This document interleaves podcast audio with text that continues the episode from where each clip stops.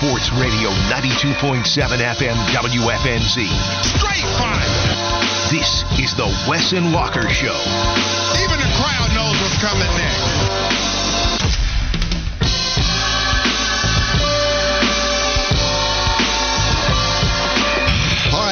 I just got scared immediately. I mean, I don't know how we are going to start. Wes just decides, can you do the scream again? You want me to do it again? Well, I mean, no, but also I just want you to be able to relay to the people what we just heard. We were all, I had to go late, get my headphones. Fiddy is eating a sandwich because he's just starting off eating today. That's how we're going to start off Wes and Walker.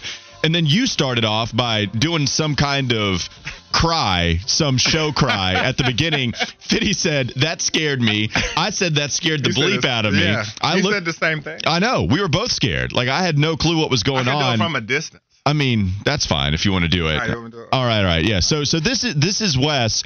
I mean, seriously, I this happened 20 seconds ago and then Wes just decides in the distance to give us this kind of show cry to start off. Whoa! Let's go, baby. Let's get it going. Come on. Out of nowhere. Out of nowhere. We both jump. I mean, I looked like a pansy to be honest with you. You so, know, for, so for context, when I worked in sales, we had this guy that I worked with, and he was real silly. And so we'd be working a shift sometimes, and he would just do that out of the blue. And people would just like jump and like be scared to death. So every once in a blue moon, I did that one time in the ACC office, man, and people just lost it. You should have seen people were just jumping everywhere. It was hilarious. so you would just do I mean, it's the first time you've done it to us. Yeah, it was. It's funny. Do you guys get silly like mad when people would hide behind the doors and then scare you? And then do you get immediately in a boxing position? Do you scared and, and then cower in the corner? I normally like say some type of expletive and I might jump a little bit, but I'm used to it because my son does it all the time. He tries to scare He does it all the time. Does it work? Uh, he he's got me once or twice. He gets so mad if it doesn't work. Like he'd be like, God, man, because sometimes I'll see him or I know it's coming, so I'll be ready for him. Like I'll I'll hurry up and hustle in the room and go hide behind the door myself. Or I'll see him get up, come behind me, or I might be using the bathroom and I'll look back and see him dart past me. and I'll be like, I see you, man. I'll be like, I know you're trying to get me. But it feels like you would get mad if he did get you. If he's scared. I mean, that you might be like cursing afterwards, like, No, I la- I laugh because I'm like, you know, he put in the work, so he got it done. Mission accomplished. It's the grind. Yeah. It's the grind from your son to be able to scare you. Uh, the other thing I was going to start off the show with is so lots of things happening right before we hop on the mic. I was walking back from getting a Gatorade, and I'm passing a couple of guys, and I don't know who they are, but they're nice, and you know what he hits me with? Just walking past him in the hallway. He hits me with, "What's going on, buddy?" oh, that happened to me the day we talked about that. The same day I afterwards. walked in there, there was some photographer or something. I guess they were taking pictures for the WBTV people or something.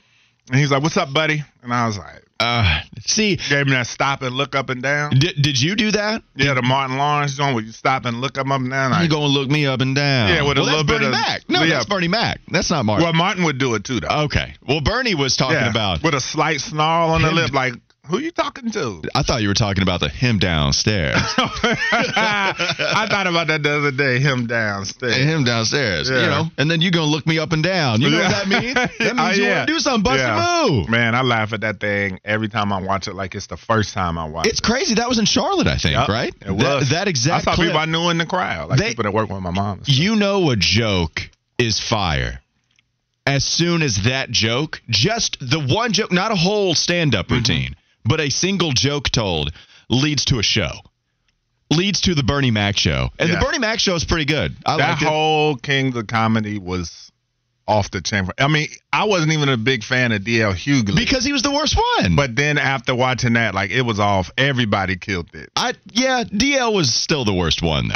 yeah, he was. I mean, Bernie, Bernie, if you're if you're to make a stand up Mount Rushmore, I mean, Bernie Mac's on it, or you're the police. Burning. I mean, then Cedric's was off the chain. Remember, I did the said the, the other day when we were talking about people running. Uh-huh. And I referenced that joke from Kings of Comedy when he talked about if you see one people, two people, three people, how black people gonna start running. Yeah.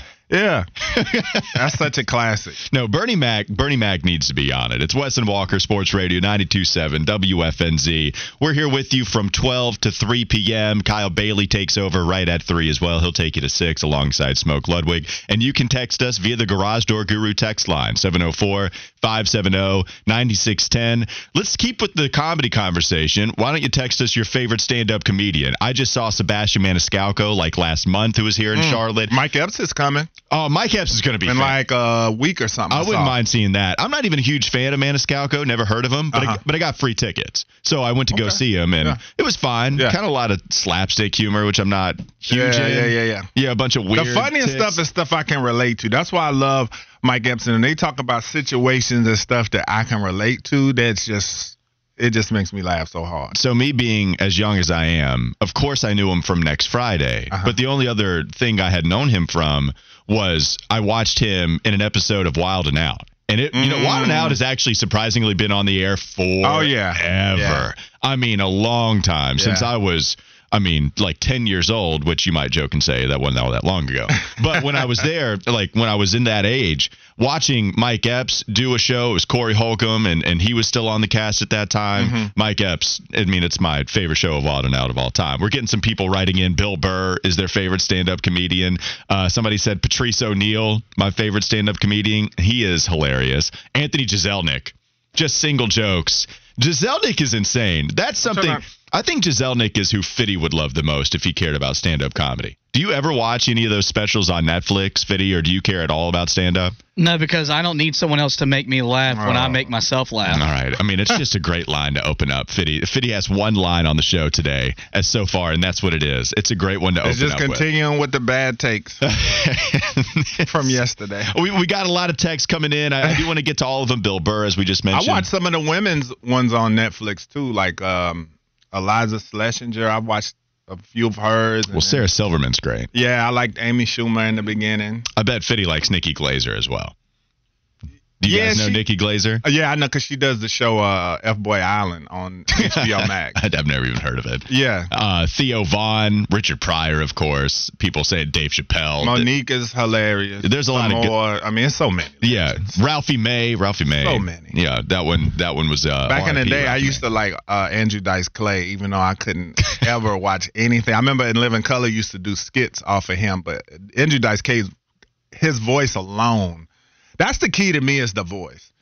Well, oh, and then got- how could I forget Katt Williams? Oh God, he's my favorite. Him and Mike Epps are my two favorites. Well, Katt Williams, the one stand up where he is sweating profusely, was it? A, All he was of in a purple. He was in a purple Yeah, all suit. them. I forget what it was, but they're they're amazing. Yeah, we're getting a lot of people. Commander Malik said he saw Chris Tucker live. Chris Tucker's stand up was hilarious. See, I, I was so. very disappointed in one special I watched because see, to me, it's all about the voice. If you can read me a grocery list and I find it funny, you you're not gonna have to do a lot of work. And Katt Williams, Mike Epps, Uh. all those guys have the voices that if they just read a grocery list, you'd be dying. Uh, George Carlin, somebody says still the king of comedy. There, Kevin Hart. See, not not Kevin for me. There's there's one stand up when I was in high school that I thought was hilarious, and after that, it- it's more so like the stuff he's featured. I like I his stand-ups much more than his movies.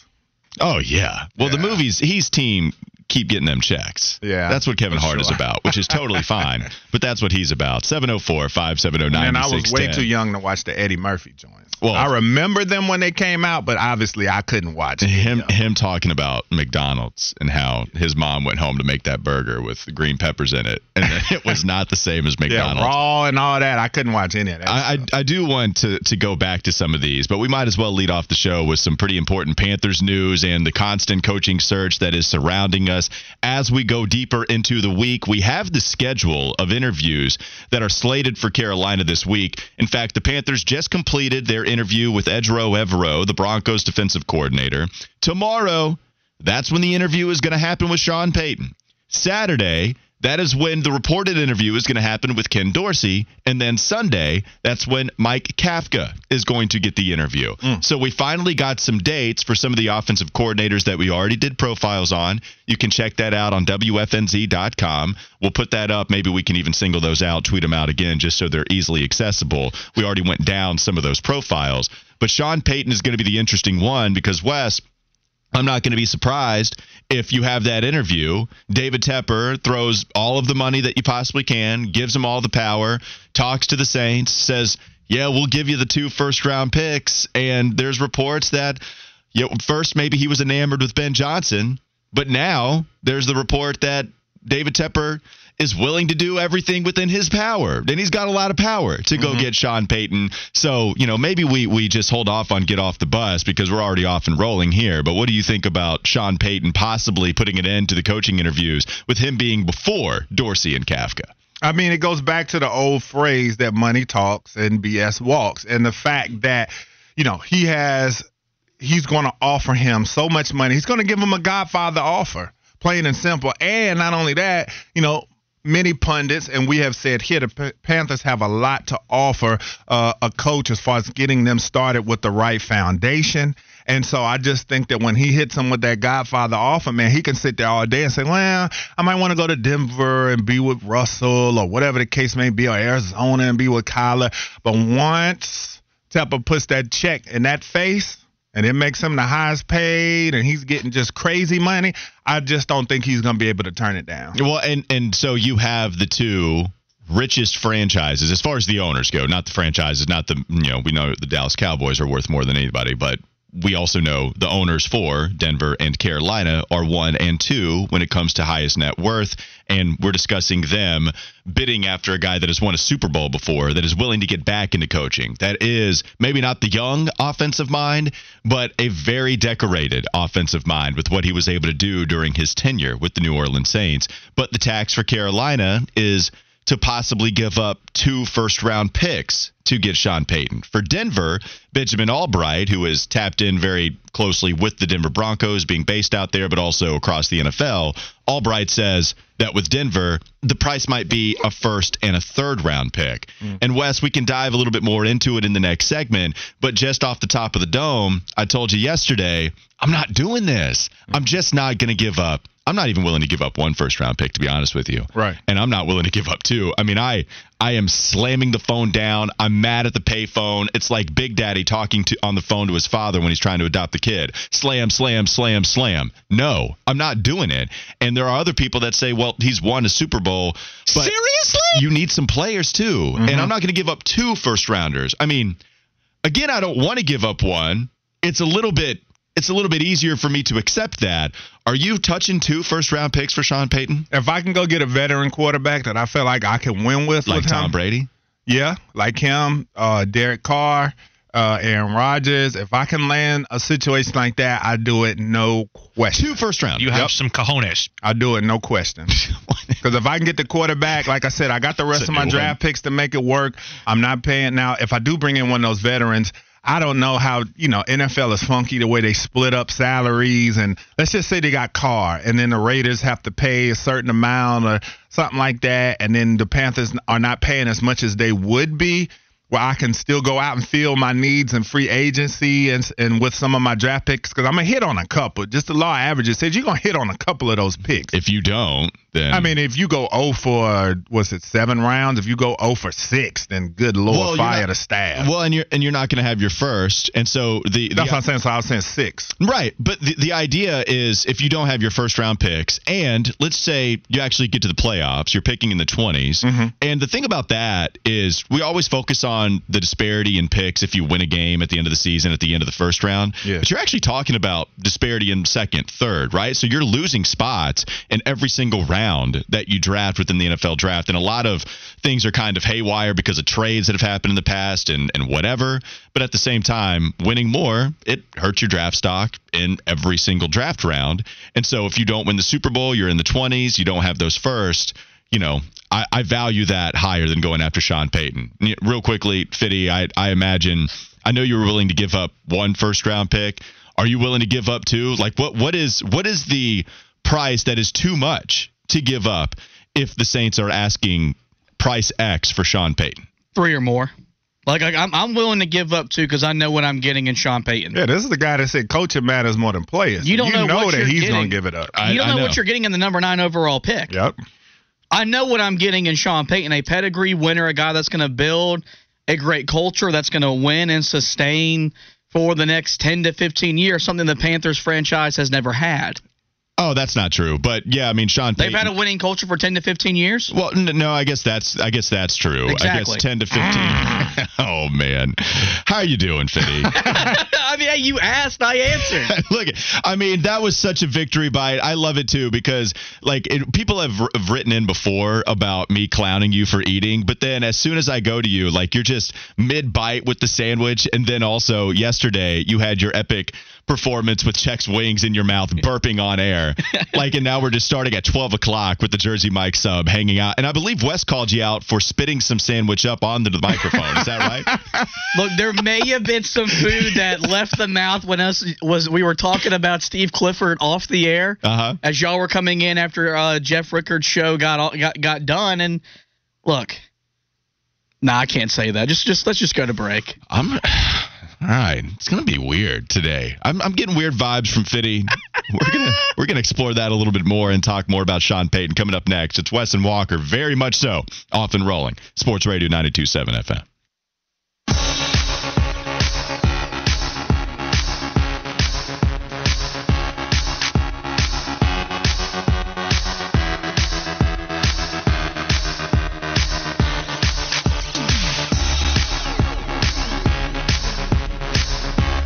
Weston Walker, we're back.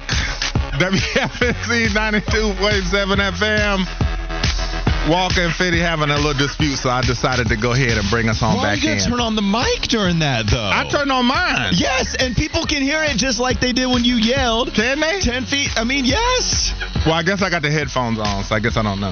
You turned on the mic. I hope that you don't do that during conversations y'all have during the break No, no, every no, other we're day. not.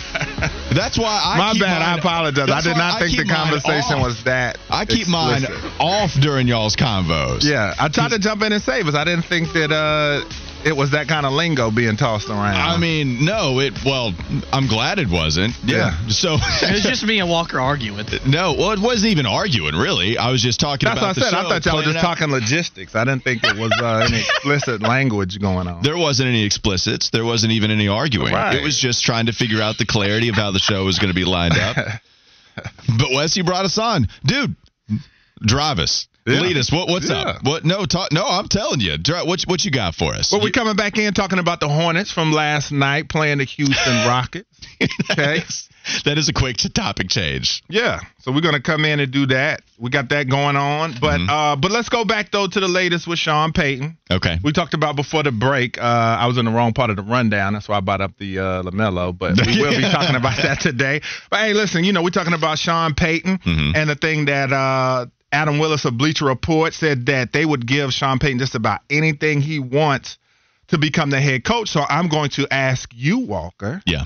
Is this a sign of the inevitable? Like we said, Thanos snapping the fingers. Does this mean, is this just another sign to let us know that Sean Payton is going to be the guy? Well, that's an excellent setup, Wes, and I appreciate you asking that question. I don't think that this is the inevitable. I don't think that it is a foregone conclusion that Sean Payton is going to become the head coach of the mm-hmm. Panthers. And part of that is because even if you guys would do it, even if both of you would trade a first round and then another first round pick to go get Sean Payton, I'm not sure that David Tepper would do that.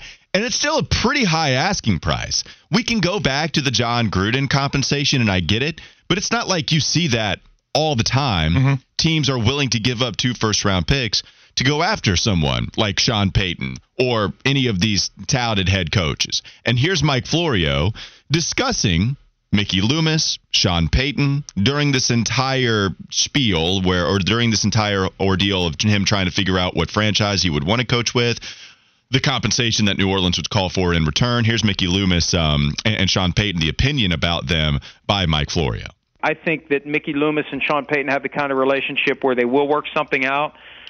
And the fact that Carolina has gotten permission to talk to Payton tells me that the Saints have come to terms with the possibility they'll be coaching and facing Sean Payton in the future. So I, I, I think that part of it is is kind of a foregone conclusion, even though there aren't specific deals in place yet. I think that if Payton says, "Hey, Mickey, this is where I want to go," they'll work together to get a deal done. Because it seems like both of them have a good relationship. You are going to do Sean Payton a solid. Mickey Loomis is. And that would be accepted and that would be i should say expected on that part because of all of the success that sean payton had as the head coach of the new orleans saints but i'll flip the question back to you i mean do you think that it, it's another sign of the inevitable that sean payton is going to become the head coach Oh, for sure. Like I said, because I think at the end of the day, money talks. As I said in the first segment, I think that Tepper's just going to give him a Godfather offer. It's going to be too good. Now, the interesting part will be how will those negotiations go? Because this is a division rival. Uh, Mickey Loomis isn't going to want the Panthers to get too powerful. So is Sean going to have to be like, look, man, do me a solid. Don't don't kill him too much on the on the trade off. Okay, I need a little bit of something uh, to get us going. So that's going to be an interesting part of it because the last time we saw this situation, Jon Gruden went from AFC to NFC. But this is a guy that Mickey Loomis is going to have to see twice a year with the team that he's going to be battling for the division, for playoff spots. So that's going to be the interesting part of it. Does Mickey Loomis want to stick it to the Panthers to get this deal done? Because he is going to have to face them. It seems like majority of the texters writing in do not want to give up two first round picks. 704 number wrote in, I would hope that Tepper is smarter than giving up two first round picks for any coach. Stanford P says this you give up two first rounders, then this guy, he uses a different word, but I'm going to say guy, this, this guy better win a Super Bowl or it's a bust. I agree with that. I mean, think about giving up two first round picks for Sean Payton to come in, and what's the timeline? Is Sean Payton going to step away and do TV again? If he is here, what, five years? What kind of success outside of a Super Bowl would justify trading two first round picks? And I'm not even a rings culture guy. I'm not even someone that says if you don't win the Super Bowl, then you had this I failure of a season. Consistent contender. A consistent contender. Reaching the playoffs five straight seasons. Yeah, well, you're a problem. Like people are like, yo, the Panthers could do this. But did, F- Fitty, do you agree with with Stanford P, or do you think that you don't have to win the Super Bowl to justify that type of trade? No, you know you have to, and I don't know how you said you're not a part of rings culture. That's the only thing you play for. It's the only thing that matters. like, like I know you come from this this fantasy land where we all sing and hold hands and sing "Kumbaya" together. Yeah, I do. No, you know, I- it's all about winning games Mhm. and, and winning championships and putting yourself in a position to do that. This guy, this guy does that. So if you're willing to mortgage the future of your franchise, I'm willing to mortgage the future of my franchise for Sean Payton more so than I am Lamar Jackson. It, it's it's weird to hear you chastise me for singing "Kumbaya" as someone who wants to fire Mike McCarthy and was actively pulling for the Cowboys to lose, despite him having as many Super Bowls as Sean Payton has. As having actually done it with a quarterback that you view is worse than Drew Brees, Mike McCarthy winning that Super Bowl with Aaron Rodgers. And now you want to mortgage the future, as you say, to go get the guy that has done more with you know Mike Mc, or with with excuse me less than what your guy Mike McCarthy did with Green Bay. Walker, how long have you been coming into the WFNZ studios? We're going on about seven months, right? Six? That's correct. have you not learned What that? you, yeah, it's your sandwich, isn't it? Yeah, I'm that's not. what a, that's what a pack a day will do to you, folks. yeah, it, it's your sickness and your Jersey Mike sub. that have you, just not down. learned that only I can attack your takes and opinions? You can't attack mine. I mean, if I attacked yours, then I, I mean, I, I still, goodness gracious, I got to go back to the well. It's so full of bad takes. Come on, man. I'm just telling exactly, Willie. Preach, preach, Willie, because I just don't get it. This whole rings culture thing. Yeah, you better win a Super Bowl. I'm actually on top of this, which is yeah. In fact, I'm going in circles trying to make your take make sense. If if you're saying that I, I don't I don't get anything that Fiddy is saying. I agree with Stanford P that if you trade two first round picks, then you better win a Super Bowl. And it kind of reminds me of the Rams going all in, trading all these first rounders to go get a Super Bowl. Um, with Jalen Ramsey, with Aaron Donald, they were doing it with the player side of things, but then that all fizzles out. I mean, think about Sean Payton, just the type of timeline. If he leaves after what three, four, five years, I guess I are we viewing him as a lifer after that? Do we view him as some sort of rental for? I, I don't It's even know. going to be a long timeline is. contract, and I think that they'll write in there that he can't go look for TV jobs, et cetera, et cetera. But it's going to be a long contract, I would imagine. If he's going to offer him the type of money I think he will, I would say it would be between, at, I think, at least six years. Ooh. At least it's going to be six years. Tepper did say after the Matt Rhule firing, he would not Mhm. he would not give out that type of long term deal again. Does that change because you have Sean Payton Yeah, I think coming it to your building? I think it will. I think because you're gonna have to. Like I said, this is Charlotte. This is not the place that's like. I mean, it can be a destination because NFL and NBA are different in my opinion, Mhm. but still, we don't have opportunities to get coaches like this all the time. And I'm not saying he's the end all be all, but I'm just saying they don't have opportunities to get coaches like this all the time. So I think there are concessions that will have to be made to get a guy of this caliber. Yeah, Big Cat Dan saying I wouldn't give up too much for him. If you're going to give up that much capital, go up and get Bryce Young or CJ Stroud instead with a higher pick in the first round. Simon says says Payton is worth uh, two first round picks. We'll still have plenty of draft capital left over to So basically, what needs. they're saying is that Steve Wilks is a Super Bowl coach if he can just get the right players. That's basically what the callers are saying. I, I I think it's yeah. I I would. I mean, Sean Payton is clearly a better coach, no doubt about it. Are you willing to trade two first round picks? You guys are. I'm not to go get Sean Payton, who, as great of a coach he is, he, he's awesome. Like he's a really good coach. I'm not trying to disparage any of that, mm-hmm. but the fact that he goes nine and eight when the roster starts to dwindle down a little bit. You do have a seven and nine season when the defense is atrocious in three straight consecutive years with the New Orleans Saints. And how do they turn it around? They turn it around through the very thing you're giving up assets for with the draft. When they kill it, they have one of the best drafts of the past two decades. They get Pro Bowlers at every level. And once they get those players, and have more, by the way, that's when they're able to turn it around and go through this second stint of, of success with Sean Payton. Right, but you're going to hit peaks and valleys as a franchise, though. It doesn't matter if you have great players or not. There's going to come a time where the Or salaries, coaches or not. right? But there's going to come a time where the salaries aren't going to hit right, and you're going to have to get rid of guys and stuff like that. I mean, just look at your recent history as a franchise. When you had Kuechly, when you had TD, when you had Cam, you got to the Super Bowl, but you didn't win. That only enhances my argument. And the reason being is that that's why those draft assets are so valuable because you get rookie scale contracts. So you're right. When the when a time when time comes to pay the bill, then it kills you when you draft so well in 2017, 2018, 2019.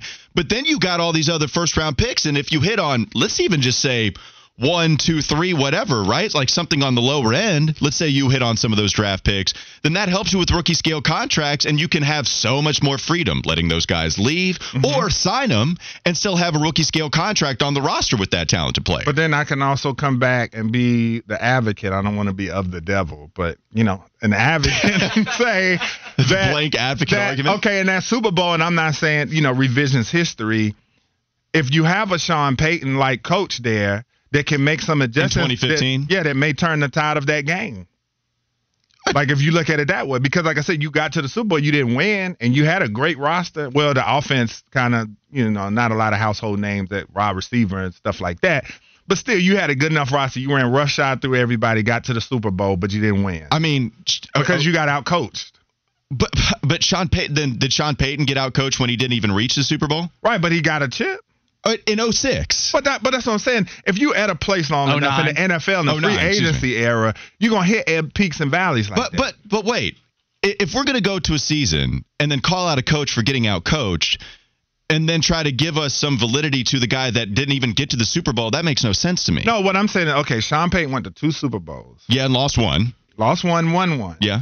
So I'm just saying to the players coach argument, I'm just trying to be a little bit of the advocate here pushing back and saying, okay, if you have the players like you had that year, but you didn't win, do you think in a game that's that tight like that Super Bowl was, that if you had a Hall of Fame caliber coach, that maybe he makes the adjustments that get you over the hump in that game? And by the way, I, I'm sorry. Are we even right on that? Did Sean Payton just get to one Super Bowl? Yeah, I, I- Super I- I thought he got the. Yeah, yeah. Oh, It- that's right. That's okay. I'm only sorry. one Super Bowl I'm thinking won. about. uh I don't know why I'm thinking. I was about going Peyton Colts where they lost Okay, to the I'm Saints sorry. and they won another Yes, one against but- the Bears. but But, yeah, he, got he- to, he got to one Super Bowl and he won it. Yeah. You know, great. Like he's a, he's a really good coach, but at the same time, we're talking about having great players that help. And then when they were able to go through this second stint of success under Sean Payton, they had phenomenal draft picks, and I give the front office a lot of credit for resurrecting what was able to be a talented team. And then when it wasn't, right, when they didn't have the defense clicking, they went under 500 three straight years with one of the best quarterbacks that we've ever seen in NFL history.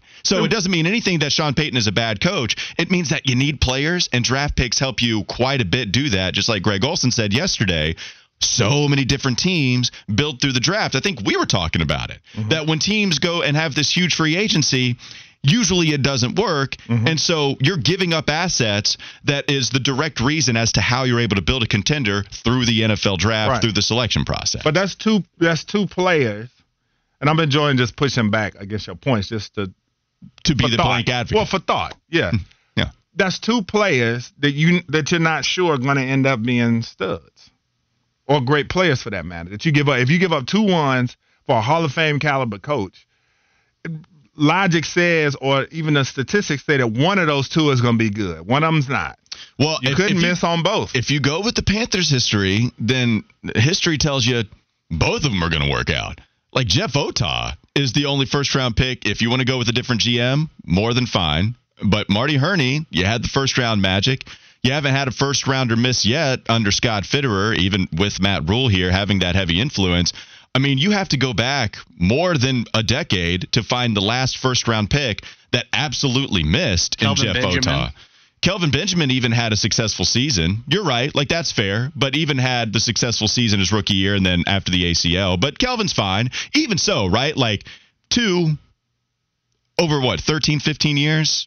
Yeah, like history tells you. And plus, you're getting a pick from a pool of guys that are clearly the most talented. And it's not even just Carolina getting the chance to choose from them, right? Everybody would be choosing a lot of these players. I just, I don't want to give up two first by any means for any coach, not, you know, even Sean Payton. You know, Wes, you keep talking about Charlottetown no longer a destination or is not a destination place. I think it's because you lost the epicenter many years ago. But is is Sean Payton the type of coach that could recruit the talent via Well- free agency that guys would come here to play for him? Well, I also said Vernon football too, by the is- way, sorry. I also said football was uh, a little bit different than basketball, so I kind of walked back on that just a little bit, saying that football you can kind of get more guys if the check is right than you can in basketball. But uh, yeah, no, I think that he will be able to attract some veteran quarterbacks if it comes down to that. Yeah, and so people are writing in Vernon Butler. That that's right too. So if if you're going, I mean, it's still a, a Because pretty if you wild look at history. that Saints Super Bowl roster, the starters, I mean, there's not a ton of, of first round talent stocked on that team. It was a lot of free agents. Because when you go look at the offense, I mean, Drew Brees, they signed free agency. Reggie Bush, uh, you know, was a draft pick, but Marques Colston was a late round pick. I think I mean, yeah. Henderson was a second day pick. Shockey was a free agent. You look at the defense, I think they drafted Charles Grant, Will Smith, maybe, I think. Then Vilma was a free agent. Uh, oh wait, but so that's what I'm saying. Uh, This, this, I'm saying that for one, this Saints roster is not going to blow you away. So I think Sean Payton's coaching had a lot to do with them winning. yeah, as well. it, it did. It it So abs- that's all I'm saying. It, it absolutely, it absolutely did. Like mm-hmm. Sean Payton was a key part of that So Super Bowl I think win that you can make almost up. 20 years ago. Yeah, I think you can. you see how Walker tries to like backhand, tell me. like almost almost 20 years yeah, he ago. tries to backhand it. You know As what I'm Wes saying? says, though, I'm coming with straight But facts. all I'm saying is that this roster was not chock full of first round guys. They were able to make it work with some late, mid to late round selections and free agents. And I think it's that if you get the, harder to hit on those, though. but I think if you get the coach and then you're able to fill some of the needs that you have through free agency and make your picks work, because you're still going to have. Well, I don't know if they're going to have to surrender second rounders. I'm just working off the premise that you have to give up two first rounders. But if you still get to keep your second rounders, you're still picking high in the second round. You can still get some quality football players in the second, third, fourth rounds that could end up hitting for you and becoming studs as well. So I'm just saying, I, I think that it's very workable if you have to give up two ones. I'm just not saying, I just don't think that two first rounders, that both of them are going to end up being these generational type prospects that's going to lift the Panthers to a Super Bowl. All right, it's uh, time for the first Fitty Flash before we dive in a little bit more to some more uh, Flash is good. Sean Payton conversation. All right, guys, we're going to do this flash with no music because the first flash of the day is a pretty sad topic that we got to discuss, and that's that uh, Charlotte FC uh, player Anton Walkes. Uh, he tragically passed away in a boating accident at the age of 25 years old.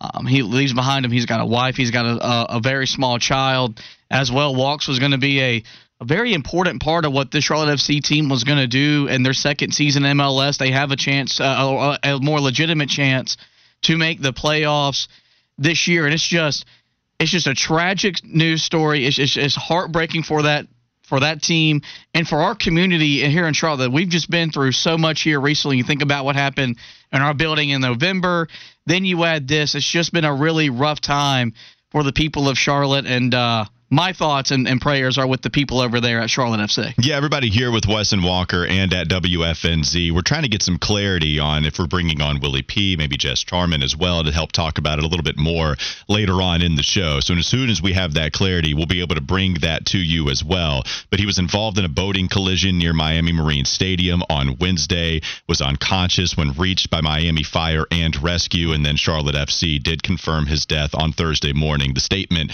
put out there by Charlotte FC was this quote, We are deeply saddened to share that Anton Walkes has tragically passed away this morning. May he rest in peace. We will discuss this a little bit later on in the show. You're listening to Wes and Walker, Sports Radio 927 FM.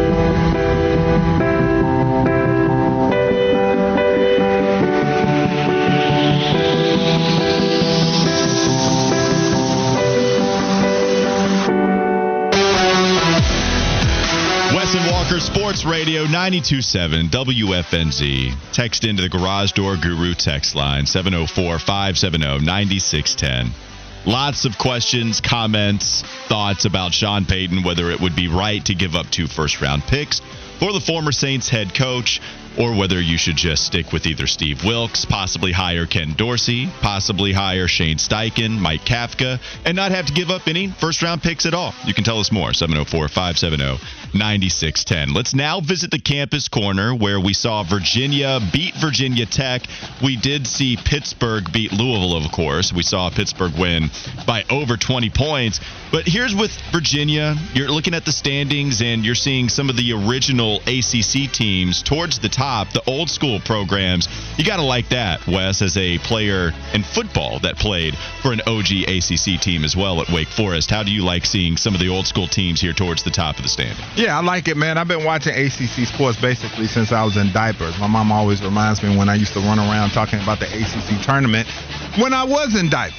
So uh, I was in a traditional ACC guy, man, and so seeing Clemson, Wake, NC State, Duke, Carolina, all uh, you know having really good seasons, I think is really cool, and I hope in the tournament uh, that all these teams continue their success up until the tournament, and then get in we have some later days in the tournament with a lot of these teams, if not all of them, still uh, having a chance to get the championship. But uh, I enjoyed it a lot, especially my Deeks coming through, having a good season as well this year. And you can also include Virginia uh, in that pack as well. Miami's really the non-traditional. Them and Pitt are the teams that are sitting in there in those spaces, and then Syracuse is ahead of Duke. Uh, right now. But like I said, just seeing the traditional ACC squads having really good seasons and competing is really great. Yeah, I think it's really great for the sport when the big four schools, Carolina, Duke, State, and Wake, they're all relevant in the ACC because when the ACC really became a basketball power, those four those four schools were at the forefront of. Then you'd mix in the occasional Georgia Techs, the Virginias in the 80s, yep. and the like. And I think it's really going to set up for as interesting an ACC season we've had since the conference brought in all the Big East leftovers. Because uh, I I wasn't a fan of it. I thought we should have left those northern schools up north, and they could have found somewhere else to go play their college basketball. Yeah, sounds just like my mom. But but I, I do feel like this this second half of the ACC season is going to be exciting. And I, I, just can't wait for it to get going well, on Saturday. I mean, yeah, because th- you do have in the top half, there are a lot of original ACC teams, but Miami and Pittsburgh are still second and third right now. Do we care about that? Like with, with Pittsburgh, I feel a little bit different. Miami, I just like Jim Larrañaga. So oh like, yeah, that's my man. So I like him as a head coach. I like him having that success with Pittsburgh. I grew up with Pittsburgh being a pretty good college basketball squad.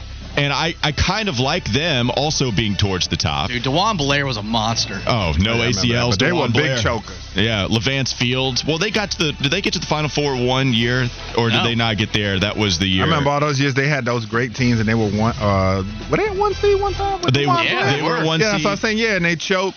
Got beat by Butler. Yeah. That's right. Levance Fields is on that team. Yeah. There's a lot of fun players, but they're not an original ACC. Yeah. You know, so I it, I feel weird about But they have one. a touch of it, like I said, with the Capel brothers, and those are both my guys, too. So I'm very happy for them because they've been struggling, and I thought it was about to be coming to an end soon for them. And so both of them, you know, me and Jason quote uh, random Griselda lyrics to each other when we see each other. So. Is that right? Yeah, we do. I'll go up to him and just quote a line, and then he'll give me one right back. What a loser. Jeff Capel is a loser. Yeah, but you yeah, seem both of them. disgusted. Yeah, You but I'm, no, I'm more disgusted at Wes as that they're now his quote my guys. They've been my guys way before I knew you. We need to do a segment on who your guys are, and we need to know if we approve of them or not. Because half of the people that you're boys with, I don't approve of. Thanks, Dad. Yeah, you need to you need to run that by Fitty. UVA got the win against Virginia Tech. My Mm-hmm. question is. Is Virginia Tech the biggest disappointment in ACC play this year No. after a one and six record now within the conference? Still Duke. You got the most talent. Mm. And they they are Well, you ahead. as are you as confident in Duke turning it around like Carolina did last year or or not? Because I mean I know I've been preaching patience to Duke fans, but when you shoot as bad as they shoot, I don't think you should be all that hopeful they're going to tr- turn it around. Virginia Tech, they just got hot. Like they Oh, were but we were not talking about that at the beginning. We all liked Virginia Tech. You have Yeah. praised Mike Young as a head coach. He's we a were- hell of a coach. We were all feeling the Hokies big time coming into the season, and the fact that you're one and six in the conference, pretty damn disappointing. And Duke, if I think the real question is not necessarily comparing them to North Carolina. The real question is who do you have more confidence in turning it around this year between Duke and Virginia Tech? My answer is Duke more than the Hokies, who are one and six Yeah. in conference play. I think they're the most disappointing team. To me, the most disappointing has been Florida State because of what they've done a good one, uh, recently with Coach Hamilton and the way they've gotten to the tournament and become like the new bloods, as they like to say. And then the season has just been horrendous. Some of the L's that they've taken, but now that Leonard Hamilton has been back roaming the sidelines, they are starting to wake up just a little bit in Yeah, they're ACC 500 play. They're four and yeah. four right now, and so this is the team that's going to be dangerous uh, going forward. I think but you know, still six and thirteen overall. And the thing that's crazy about the league too is how many teams in that top half are so good at home. You got Clemson, Miami, Wake, Carolina, Duke, all undefeated at home, and then other teams with eight or nine wins as well. So you got some tough places to play uh, going down the stretch when you're going to go into some of these venues. Just want to remind you, Walker, last year before Virginia Tech won the ACC tournament, Mm-hmm. they started the ACC season one and six. Do you think they're going to do that again this year? I mean, they've got the same cast of players back, so it would it surprise me if they finish 11 and 7, 12 and 8 in the ACC? No, it's just who they are. But they are missing Keve Aluma though. Well, uh, and so they're also 0 and 6. They lost six straight games. I mean, for me, they've got another game against Clemson on the road. Now they're going to have after that. They have Duke. They have Syracuse. And if you're asking me, you're saying that you have more confidence in VT turning it around more than the Duke Blue Devils. No, I never said that. I just said that Duke was the more underwhelming team, more so than Virginia Tech, with all that talent that came in. But as Wes has said, half of those freshmen, they're bust. Yeah, they're not playing Yeah. well. No, Yeah. they're- no, they're not. And I, I expect both of these teams. I expect Duke more so to turn it around with some of that talent, and Virginia Tech. I'm just, yeah, I'm surprised to see them. I would have never guessed. Yeah, I mean, as I straight. said, they, they're really missing Kevin Aluma. He was Right. a big presence for them down low last year, and they don't have that. Justin Mustard trying to turn him into that post presence, but he's more of a, you know, a garbage man, so to speak, as far as offensive rebounds, putbacks, lobs, and stuff like that. But he's not a guy you're going to give it to. Play in, play out, and get a bucket like Aluma did, and then those guards haven't been as dominant as you want. Is Virginia the best team in the ACC, or would you go elsewhere? Um, I don't, I don't think so. I think Virginia's really good, but I'm not going to give them the best, the title of the best, just because they're ranked the highest. To me, they have some more uh, proving to do when they play some of the bigger teams. They have beaten uh, Carolina, and I think they beat NC State, if I'm not mistaken. But they, uh, no, I'm not going to give them that right now. I think they're the team I trust the most. All right. So they're not the best. Seven, so you can text in. Great. 704 570 9610. That's the Garage Door Guru text line. Two more hours to go on Wes and Walker Sports Radio 927 FM.